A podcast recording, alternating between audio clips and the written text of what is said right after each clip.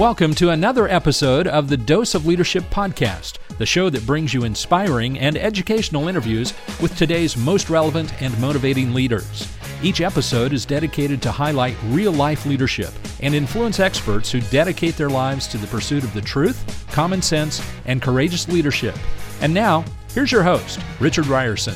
Hey, welcome to the show. Richard Ryerson here. Welcome to Dose of Leadership. Happy you're tuning in as always. Thank you for being a fan of the show. Great conversation today. I'm excited to get Jonathan and Melissa Nightingale on the show. They are the founders and partners of Raw Signal Group, and they're the editor of a great blog called The Co-pour, and they're the best-selling author of a brand new book that I cannot wait to get my hands on. It's called How Effed Up Is Your Management? An uncomfortable conversation about modern leadership. Jonathan and Melissa have been in the tech industry for quite some time. Jonathan has built and operated organizations from two people to two hundred fifty. He was a vice president of Firefox at Mozilla during a period of an intense turmoil inside Mozilla and uh, in the web at large. And he helped build and launch the first Firefox offerings on Android and the Apple operating system. And after he joined uh, Mozilla, after Mozilla, he joined Hubba as their chief product officer. And he helped that team triple in size while improving their diversity stats. And he's proud to sit on the board of Creative Commons. And he's a big believer in the power of mission-based organizations. Melissa's been a startup warrior since the beginning of the dot-com boom, and she's held senior leadership roles in marketing, P R strategy, several fast-paced startups. And um, she moved to Toronto after more than a decade of working in senior tech roles in Silicon Valley. And um, she's a frequent speaker on industry events in the tech area and also around leadership and entrepreneurship and women in tech. And this book, How Effed Up Is Your Management? I love the title, An Uncomfortable Conversation About Modern Leadership. And it's fun we talk about this because it hits a lot of the, the straight points or the salient points we've talked about here on the show, and it really tackles the massive gap uh, that exists in modern leadership and that you've heard me talk about here on the show. Some of the things in this book and some of the things that we gleaned in this interview is like um, how, you know, why you don't want to have superheroes on your team. You've heard me talk about how leadership seems to gravitate towards the larger-than-life, or we think we need to be the larger-than-life superhero figure on the team, but uh Melissa and Jonathan point out that you don't want superheroes on your team, and you definitely don't want to be one yourself. What to do when things fall apart, how to manage employees up, and when to manage them out. We talk about all of this on the show, and I was so excited and grateful to have them on the show. Hey, thank you for your support. This show continues to grow by leaps and bounds, and I'm picking up a brand new sponsor today. And uh, I've been putting off sponsorship for quite some time because I'm trying to find the right fit. And I got to tell you, I'm excited to finally align forces with FreshBooks. Um, many of you have listened to my show, have known my journey. This show is almost five years old. I still work for the airline's full-time job, but I my side hustle in entrepreneurship is this show and my consulting and speaking business in terms of leadership and coaching. And I got to tell you, FreshBooks has really come at a great time in my life, and I'm excited to bring them on as a sponsor because I use them to help in my entrepreneurship journey. And if you stay tuned halfway through the show, I'll talk about a special deal that we've put together with FreshBooks. And I got to tell you, they make it ridiculously easy. If you're an entrepreneur like myself, or you're a freelancer, or you've got a side hustle, they make it easy with their accounting software. It's completely transformed how I do business, and it saved me a ton of time. They've redesigned their program, their cloud accounting software from the ground up, and they've custom built it exactly the way I do business. And I'll share more with you at the middle of this interview. So stay tuned.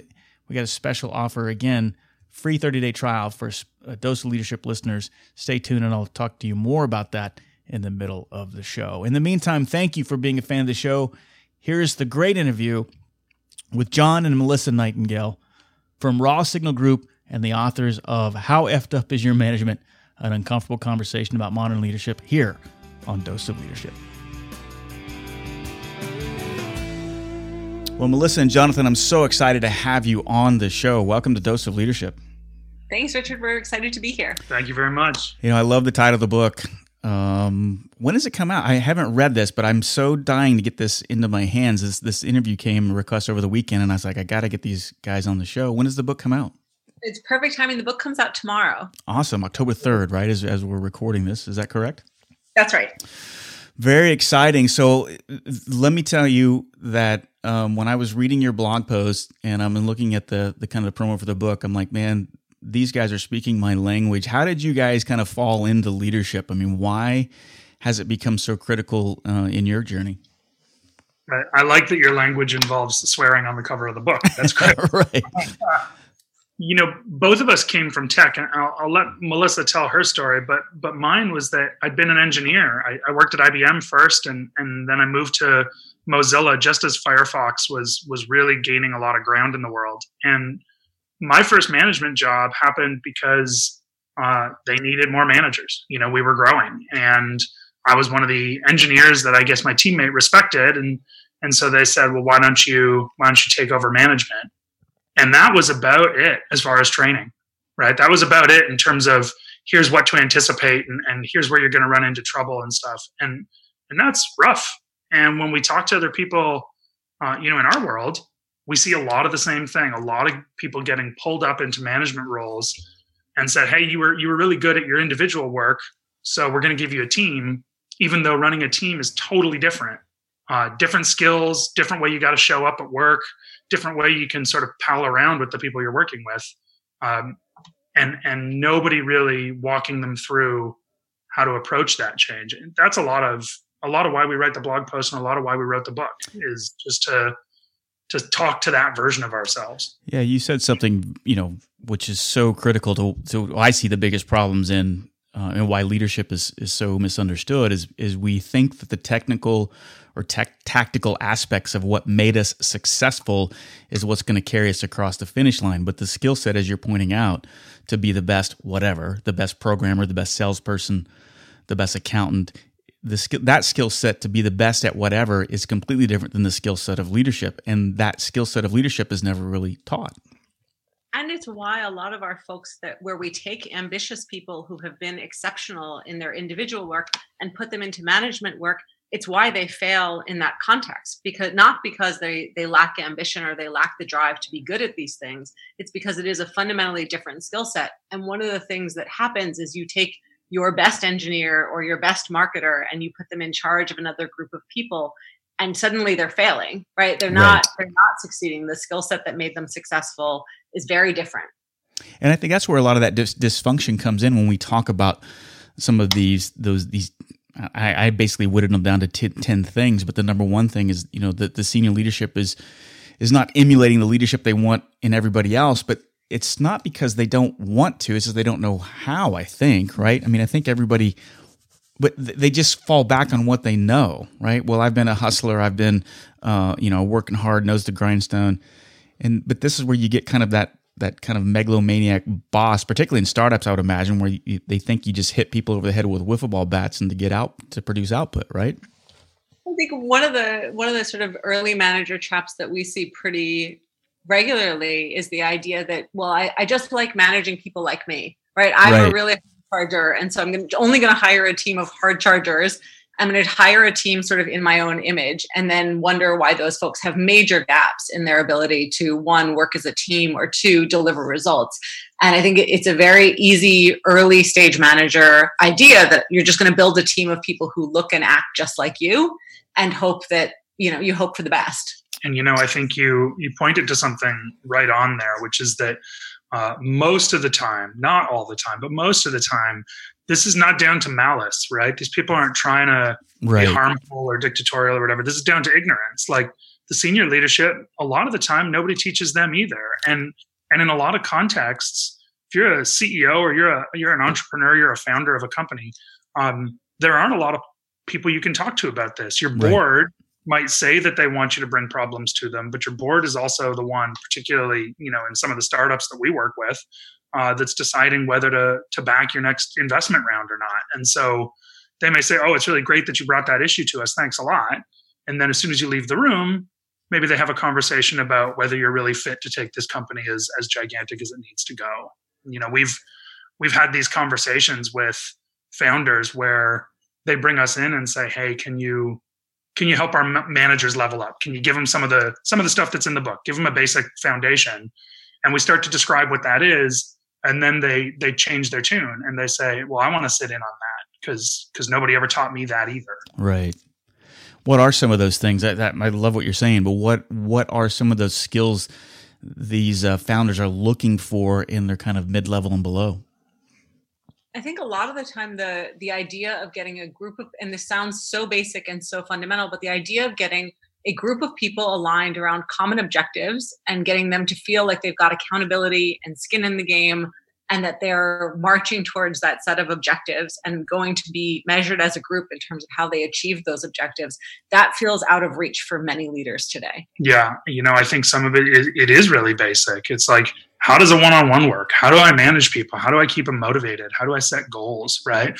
And then it plays through into bigger stuff. Like, you know, there's a lot of conversation uh, in management today about how do I build more diverse teams as we grow? And and that's not a skill you get to bolt on the side of. That's really something that's got to infuse everything about how you run your business. And and in, in many of these cases, nobody's ever sat down and, and walked them through that and said, like, here's a framework for how to think about it. You know, you're going to fill in the details with whatever makes sense for your organization and your style as a leadership, uh, as a leader. But um, But, you know, you're not making it all up as you go. There are some systems for this stuff. Right.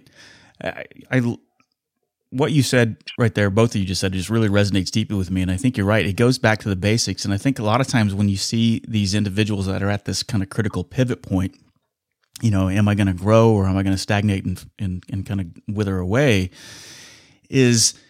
You know, they're so used to doing it by themselves, but you're right. If you want to get the people to kind of feel like, to me, I think it's, you got to get the folks to feel like they're part of something bigger than themselves.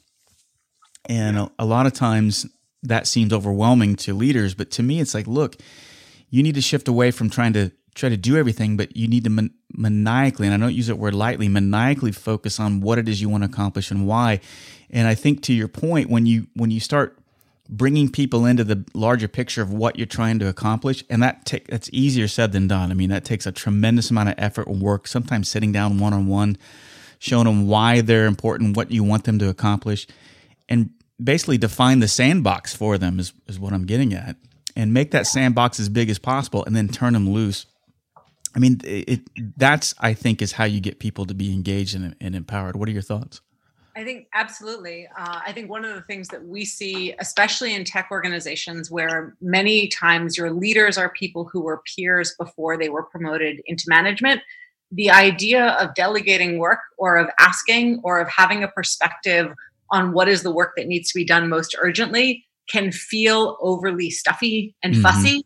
And so even the the sort of basic version that you're describing of how do you get folks excited about sort of doing work together Um, can feel a little bit off limits or a little bit daunting in terms of how do you how do you go from being sort of one of the guys or one of the gals to not being able to necessarily drink beers with your buddies after work, but being the person who is responsible for whether the work gets done or not.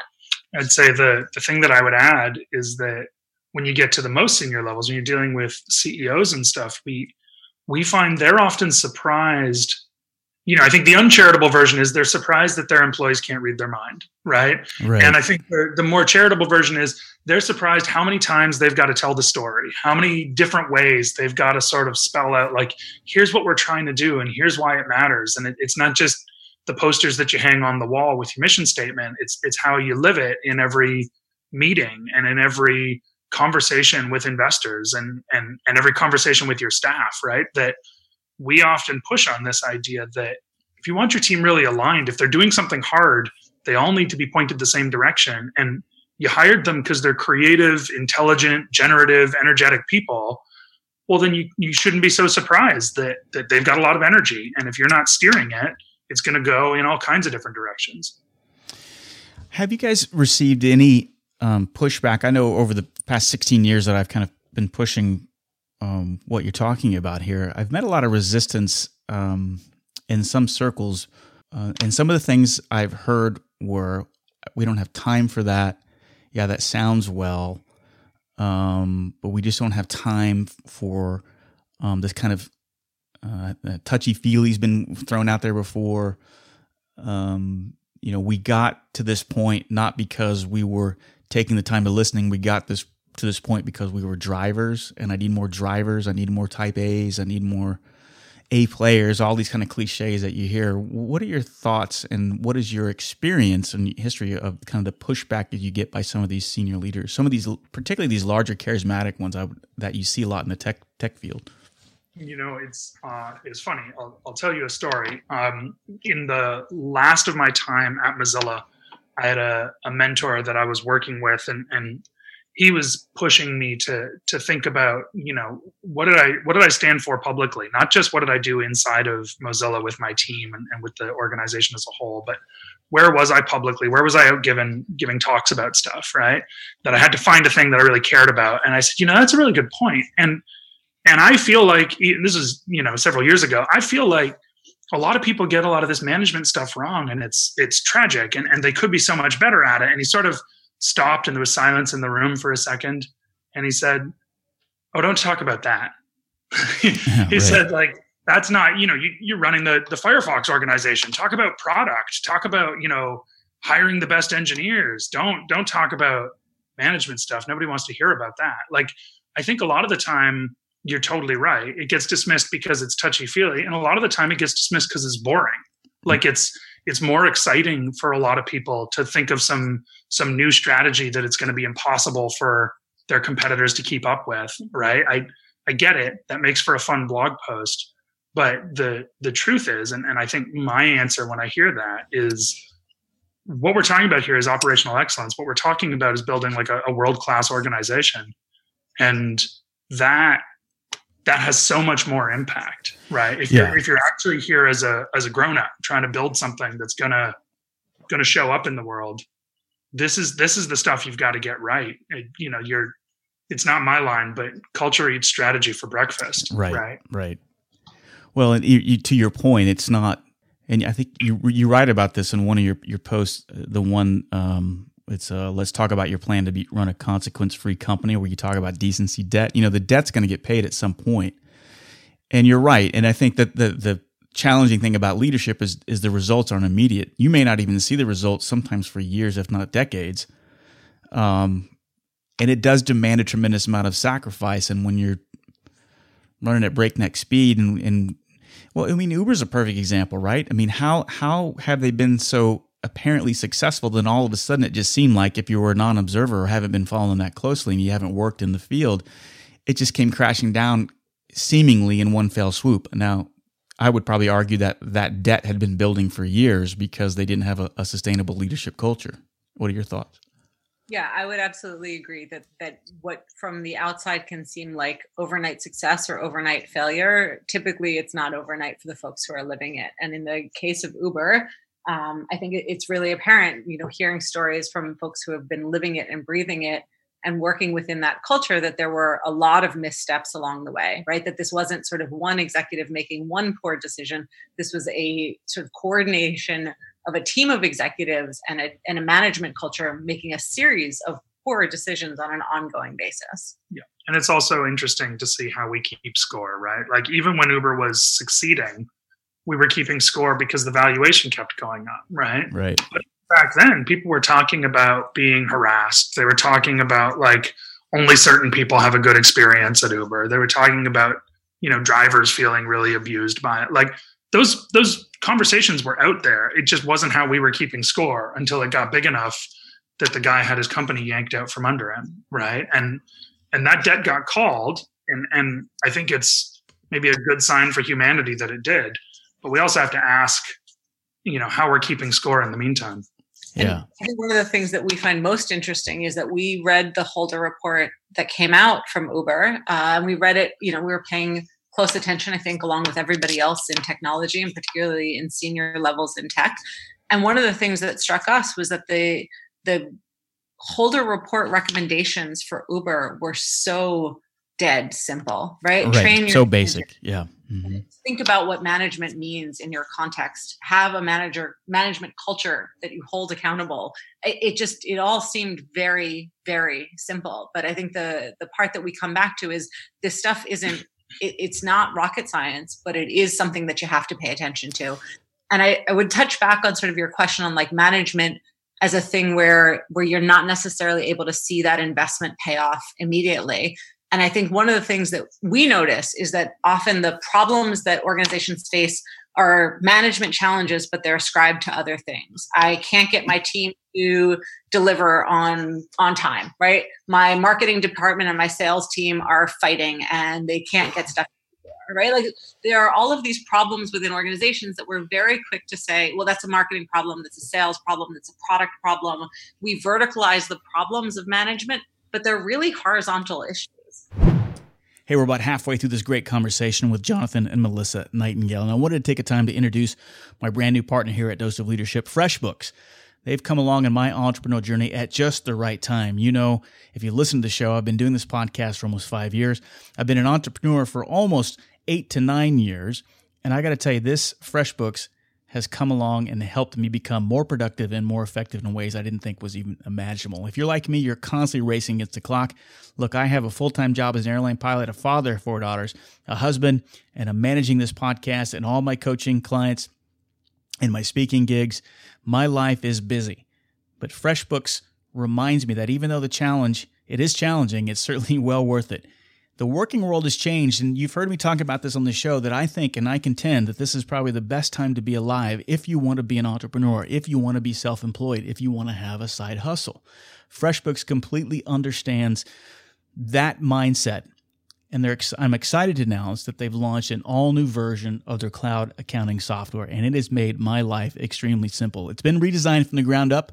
It's custom-built exactly the way that I work, the way that you work. And it's really the simplest way to be more productive, more organized, and most importantly, get paid quickly. The all-new FreshBooks is ridiculously easy to use. It's packed full of powerful features. For example, you can create and send professional-looking invoices with your brand in less than thirty seconds, set up online payments with just a couple clicks, and you can get paid up to four days faster, a feature I absolutely love. You can also see when your client has seen your invoice, and you can put an end to all those guessing games. FreshBooks is offering a thirty-day unrestricted free trial to all of you, my listeners out there. To claim it, just go to freshbooks.com slash dose and enter Dose of Leadership in How Did You Hear About Us section. FreshBooks, a proud sponsor of Dose of Leadership. So happy to have them on board. All right, back to the interview, the great conversation with Jonathan and Melissa Nightingale. I'm curious why you think it's so difficult to put into place, given the fact that maybe we haven't been exposed to it, but why do you think it's so difficult to implement, say, um, a decentralized decision-making culture where you push decision-making to the lowest level? Why is it so difficult to set the example? Why is it so difficult to do the right thing even when no one's looking? These are basic things. Why is it difficult? Yeah, yeah. There's a there's a lot in there, right? I mean, I think when I was running the Firefox organization, we were really proud of pushing decisions out to the edges, right? That, you know, Mozilla was an open source project. So right. We had contributors from all over the world that weren't even paid. Um, there's a gotcha though, right? That we would push those decisions out. And as leaders, um, if we didn't hold ourselves to it, we would also push out everything around those decisions, right? Who was consulted in those decisions, how they were communicated, how conflicts were resolved, right? That stuff all got pushed out too. And so in our case, it ended up with this, you know, mostly online culture of feeling pretty free to attack somebody who disagreed with you because, you know, it was just in the pursuit of intellectual excellence or whatever. And um, we as leadership at the time really needed to step in more and say, hey, we've got some values here. We've got some norms here around what's considered acceptable and what isn't. And um, and we hadn't anticipated that up front. We sort of figured that those were shared values and, and that stomping around with an executive title and, and shutting down conversation um, wasn't the kind of decentralized we wanted to be. And we were pretty late to realize, uh, I think because, you know, we hadn't been taught, we hadn't pushed ourselves to do it.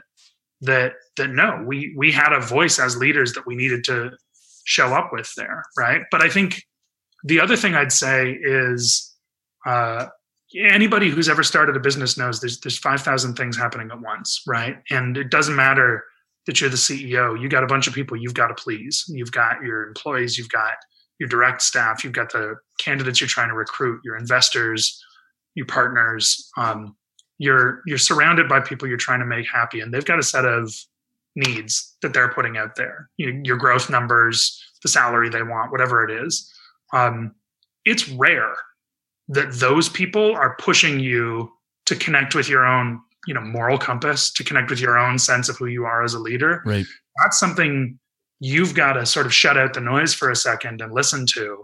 And it's, you won't be punished for following that moral compass most of the time, right? People are like, oh, that's great. He also has integrity. What a, what a nice, you know, give him a LinkedIn endorsement for that too. Right. But it's right. not, it's not the stuff they, they're prioritizing. They're not saying like, come back in three months and I want to see, you know, your growth numbers and your geo distribution of active customers and, you know, five moral decisions you've made. Right. That that last one's on you as a leader. And, and it, it does take some maturity to to listen to that voice.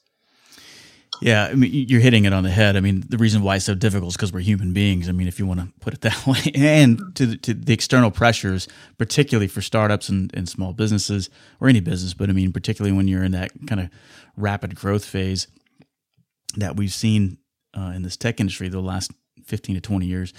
But yeah. It's because we're human beings, and it takes a tremendous amount of, to your point, intentionality uh, to be authentic, to be courageous with yourself that no one really really sees, and that's a lot of that's a lot of gritty work that you got to do by yourself, and it can be lonely too, right? Because it's like, where do I go and where do I turn? Yeah, I, there's a reason the subtitle of the book is an uncomfortable conversation about modern leadership, right? Like right. It is uncomfortable. The work that's required there is it, it, you just got to dig in. Yeah, so many of the, the chapters in the book have this this similar format where we'll we'll put something out there that we think is a, a pretty normal scenario for a leader to be in, um, and then you know sort of get your attention halfway through and say, now, like, what are you as a leader going to do about that, right? How how did you make these trade-offs and end up in this spot? Because it's you know it's one thing for us or anyone else to shake a finger at Uber. Um, But it's it's a complex space, right? And right. and ask yourself as a leader, what would you do differently there? Where would you draw different lines? And would you be willing to say, no, this is not okay, you're out, to one of your top performers because they violated something that, you know, you had on a poster somewhere as a value that your company believed in. Right. Like that's that's where it shows up. I don't want to moralize too much, but I do think, you know, leaders need a sense of what they stand for. Well, I think to, I was going to say that I think isn't that, to, I th- would contend that is probably the most important thing that a senior leader can do is to communicate, well, understand what it is you stand for and then communicate. And I go back to that word maniacally. You cannot over communicate what it is you stand for and, and why you're doing what you're doing. You can't, it, you, it's impossible to over communicate that. Absolutely. And if your values aren't showing up within your decision making and your team can't see that, if you just have values that you sort of wrote down and put in a binder somewhere, that's one thing. But if you're living and breathing them every day as part of your organization and they're showing up in how you have conversations about the strategic trade-offs that you're making, if they're showing up in performance discussions around, hey, when you showed up this way, we actually needed you to show up this way instead, then I think you you start to have at least that repetition that people need to be able to to understand sort of where you're coming from on those things. And, you know, Richard, uh, just to make a leader's life more complicated, I would say I agree with everything you and Melissa just said, that that's fundamental to being a leader is, is showing up and being really clear what you stand for. And you still somehow need to be able to listen when someone tells you you're screwing up. Absolutely. And that's really hard, right? Mm-hmm. Like, especially as the conversations around diversity and inclusion change in, in a modern context, a lot of leaders who felt like they were on the right side of history on this stuff um, are having those beliefs challenged and saying, oh, where where should I be doing more? And it's so easy to get defensive about it because yeah. you just spent all this time pouring cement around your values and reinforcing them. Man, that is such a great point. You're absolutely right, is having that willingness. Uh, again, the sweet spot, and I've said this on the show so many times, the sweet spot is having that intensity of will coupled with this intense, teachable, humble spirit, right? It's that humility and that intensity combined together, which few of us rarely reach. But I think that's the ideal that we should be striving for. And that demands that you do, yeah, put that intensity into outcomes, but having that willingness to stop and slow down and listen It's kind of like when I fly planes, I tell people that if I'm flying with somebody new, I always end my briefing with, it's not your right to challenge me, it's your obligation. Yeah. Right? And yeah. so you, you got to have, no matter how, whatever's going on, however intense or, or mediocre or boring it is at the moment, you have to have the willingness. Number one, if you're not, be willing to speak up and challenge. And then if you're the recipient, you got to be willing to respectfully respond to it, you know, and if that means pivoting and changing course because the junior man or woman on the totem pole told you you're about to crash in the mountain, you better listen, right? Having yeah, that that's, willingness. That's exactly right. And, and easier to describe than to do. Yeah. Right. It's just, leadership is so messy. I mean, even just sitting there talking about it, and it's just, it, it just, it's so great. It's, I think it's important. My takeaway from what you guys have said in the last five to ten minutes is that It's always, it's important to understand it's it's always going to cost you something, and it's going to cost you, and the things that, the price that it paid are, are pretty big things, like your freedoms, your, your, your rights, you know, the spotlight gets bigger on you. Um, it never goes away. You always have to be on. Um, it costs you your time, a tremendous amount of time. Yeah. And you, yeah. and you literally are laying, you know, sacrificing your life so that others may grow, right? And you don't get credit for it. If right. you're doing really well, right, then a lot of this is going to be behind the scenes. Yeah, sometimes you get, you know, the the video of the the lieutenant general um, being really clear about what is and isn't acceptable at the Air Force Academy. Like sometimes that happens, and and and your leadership is really visible. And a lot of the time, your leadership is, you know, getting out of the way to let one of your your junior leaders step into the into their own, right? Or it's pulling someone aside quietly and saying, hey, that's not how we do things here. And and no one's throwing you a parade for that. Um, but you get to remain in, in integrity with yourself and your values, and, and that counts for something. Well, I, I you're right. And I agree. I think that the only way that you can truly experience what I call resurrection power or, or significance as you kind of get near the end of the finish line in, in your life, when you can look back, I mean, you may not get the accolade or the, or the cover of the, of whatever magazine or, but, but you, you get to experience the significance that comes, or the true kind of resurrection power, I guess, with that sacrifice. Does that make sense? And, and I don't know, I like that. I like that term resurrection power, because it, it leads to significance in business and in life. And that's why leadership is so critical, I believe. What are your thoughts when you hear that? I mean, I feel like leadership is is really the sum of six hundred micro decisions that you're making at any given moment, right? It's the idea that you're walking through the world and you've got a team of people who are depending on you, not only the people who report into you, but also your peers within that management core. And so you you you walk a little bit differently, right? You can't sort of walk into a meeting and say, okay, well, I think that's, you know, I think that's stupid. We shouldn't do it, right? Which can be sort of an easy, instant reaction. I think where we see managers and leaders evolve and really show up is in that that sort of awareness of the the microscope of leadership, right? Where they know that they they carry a little bit more weight in terms of their decisions, in terms of how they walk into a room and walk through the office. And it's it's it can feel like a burden, but there's an opportunity there, especially if you've got a team of folks who are really looking for someone to to sort of step into it. Um, there's a really amazing opportunity when it works. Which lends to the point, well said, which lends to the point that, you know, leadership is a personal decision that should not be entered into lightly, which I think. Yeah. In, in- and many folks feel like it's the it's the only path for promotion, right? They feel like, well, the next natural step in their career is to move into management. And I think we do, we do we really underserve those early managers by not explaining that it's a different job. Yeah. And trying to equate, you know, the management and, the, and and and leadership are completely different animals, and not in the textbook sense, but I think to to get into that kind of grittier, higher calling um, sense that you're talking about here. But why? I'm curious in your your book, um, what your thoughts on? I'm anxious to read this, but the part where you talk about why you don't want superheroes on your team, and you definitely don't want to be one. Elaborate on that for me, because I think it's it's centered or central to what we're talking about here. Sure. So Richard, I would say for, for me personally, I really found a lot of identity in early stage startup. I love the the sort of pace of it. Right. I love the opportunity to do different things and get my hands dirty on all sides of the business. It was an incredible, incredible learning curve. Um, and it was, it was great when I was sort of in my early twenties and I had all the energy in the world. Um, I loved sort of throwing myself into the deep end of working with these sort of early stage tech companies. And what I found was that it, it became really difficult to sort of just like draw the line between where my identity as Melissa started and where my identity as Melissa who works in startups and doesn't go home until three o'clock in the morning stopped. And I found that I was not doing my best work in that environment. Mm-hmm. Um, and not only was I not doing my, my best work, but as a leader in that, in that context, you're not making any space for anybody else to do their best work either.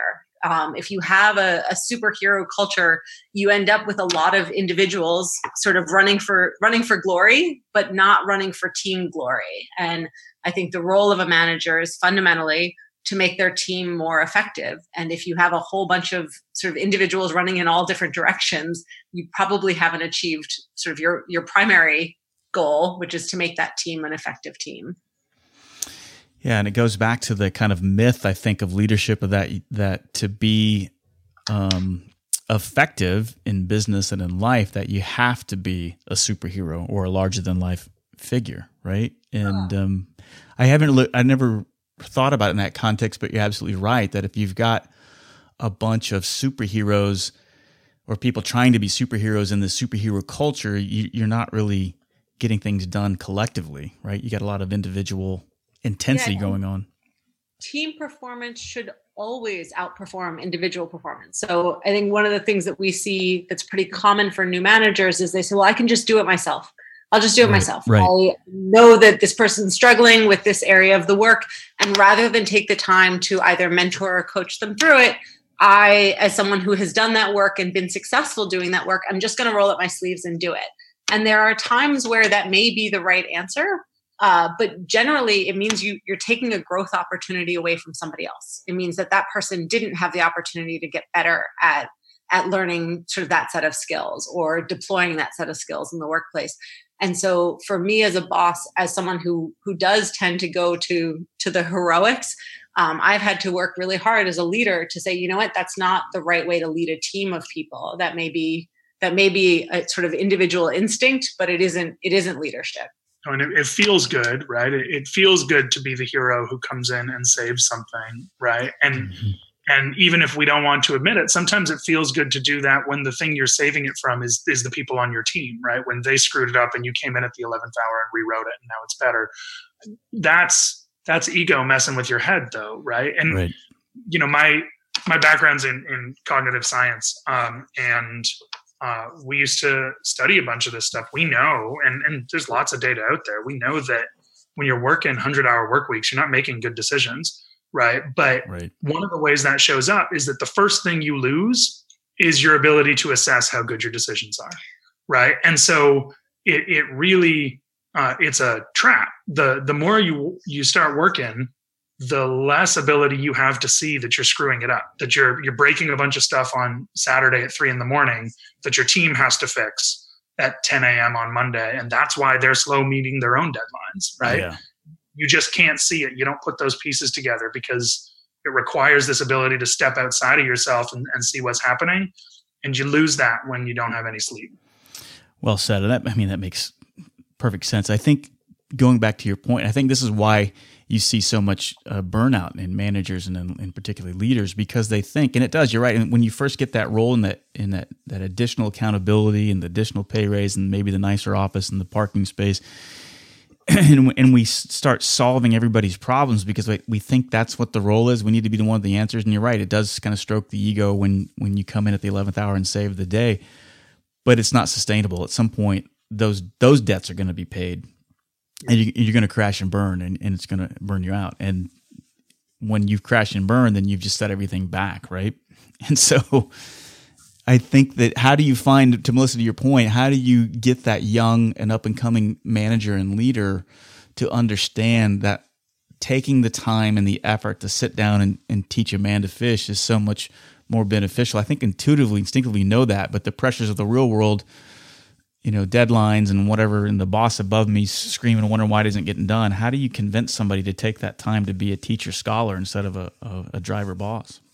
Absolutely. I mean, one of the things that we come back to a lot is that common sense is not common in this, in this instance, right? It's why we sat down and wrote down everything that was hard when we were first starting out, because this stuff isn't obvious. And so when I'm talking to new managers and saying, you know, I, I understand the appeal, I absolutely do, of just getting it done in the moment, but you're, you're making, uh, you're getting your short-term gain, but it's at the expense of your long-term gain. And your long-term gain, it, the investment in your people, is what your whole job is as a manager. And yeah. so that can feel, it can feel good. It can feel like the right call in the moment. And again, a lot of the, the reasons we see management go sideways is that what feels like the right decision in the moment is just made for the, the short-term win. And then it's at the expense of sort of the, the long-term win of building a really amazing, sustainable, effective team. Yeah. I've, I've had new managers push back on me when I, when I talk about, you know, bringing your team up and, and helping them do more of this stuff, and, and had them say some version of, you know, it's not summer camp. Like, this isn't, they're not here just to skill build. We've got stuff to do. Right. right, right. And, and if I can get that stuff done, isn't that better? And I've, I've had to say, no, it isn't summer camp. That's exactly right. And you've misunderstood how you're being scored. You're not being scored by how many of these things you produce in a week, right? You're being scored by how effective your team is. And I see a pattern here that means, like, your team's not going to be growing. Your team's not going to be getting promotions. They're not going to be taking on new categories of work. I'm not going to be able to promote you because you're down in the weeds doing work they should do. Like, you're failing at this job while you're patting yourself on the back for your eleventh hour rewrite. And yes, I want you to own the output of your team. And yes, sometimes that means you got to remember what it is to be an individual practitioner. But if I see that as a habit, then you must be neglecting your actual job, which right. is lifting up this group of, you know, three or six or ten people and making them more effective. There's no way you can eclipse the, the productivity of all ten of them. I've, I've never had appetite for the ten X engineer language that people use. I, I feel like that's that's language you would use to describe a productive contributor if you'd never seen what a well-run team looked like. Exactly. And, it, and the more that you insert yourself lower and lower into the organization, dispensing the efforts of those that should be doing the work, you're just creating a mediocre, stagnant, and eventually a dead organization. And instead, yeah. you want that smart organization where you got people that are producing and making decisions, asking for forgiveness instead of permission, permission, and that's how you create growth. And yeah. that's that leadership culture. And going back to your point too, I'd say going back to why it's so important to have those living, the understand what you really stand for, because those are opportunities that young managers and leaders can sit there and say, look, this is what we stand for and this is what we're trying to accomplish. You know, you can throw that up against there as a litmus test, and you're not living that when you're when you're taking on all these tasks yourself. Anyway, Melissa, you're going to say something. Uh, no, yeah, I think you got it. yeah.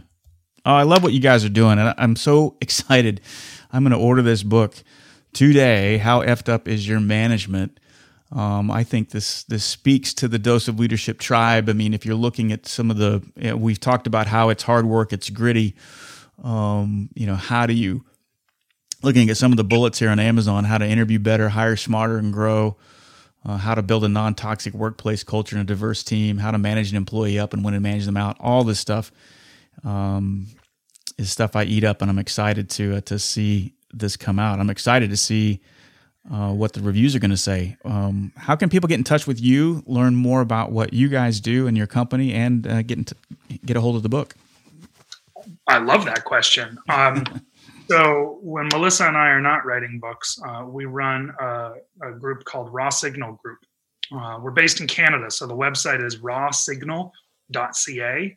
You can find us both there. And, and that, through that group, we work with companies of various sizes. Um, you know, our tagline is, we build better bosses, right? We go in and we, we'll work one-on-one with executives, or we'll work with whole management teams and just, you know, give them a space where they can start to do some of this thinking and, and have these conversations.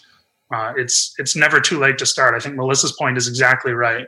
Leadership's not, you don't get hit with a magic leadership stick. It's it's six hundred of these decisions that accumulate over over months and years, to your point. Um, yeah, you can you can start making better decisions today. As for the book, you can find that everywhere. It's available in print and digital, uh, on sale October third.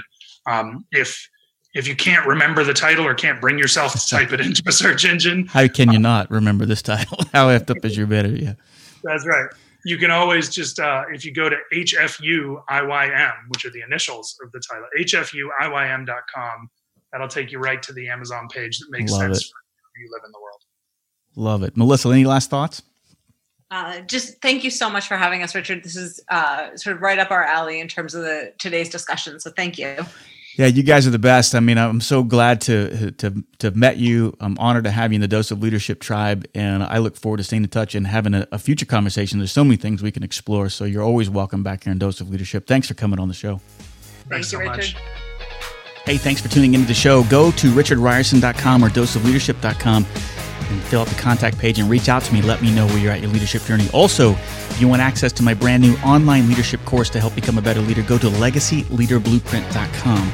Fill out your email and you gain access to a free twelve-minute video that will reveal the top secrets of leadership and also show you how you can gain access, exclusive access, to my online leadership course. That's legacy leader blueprint dot com.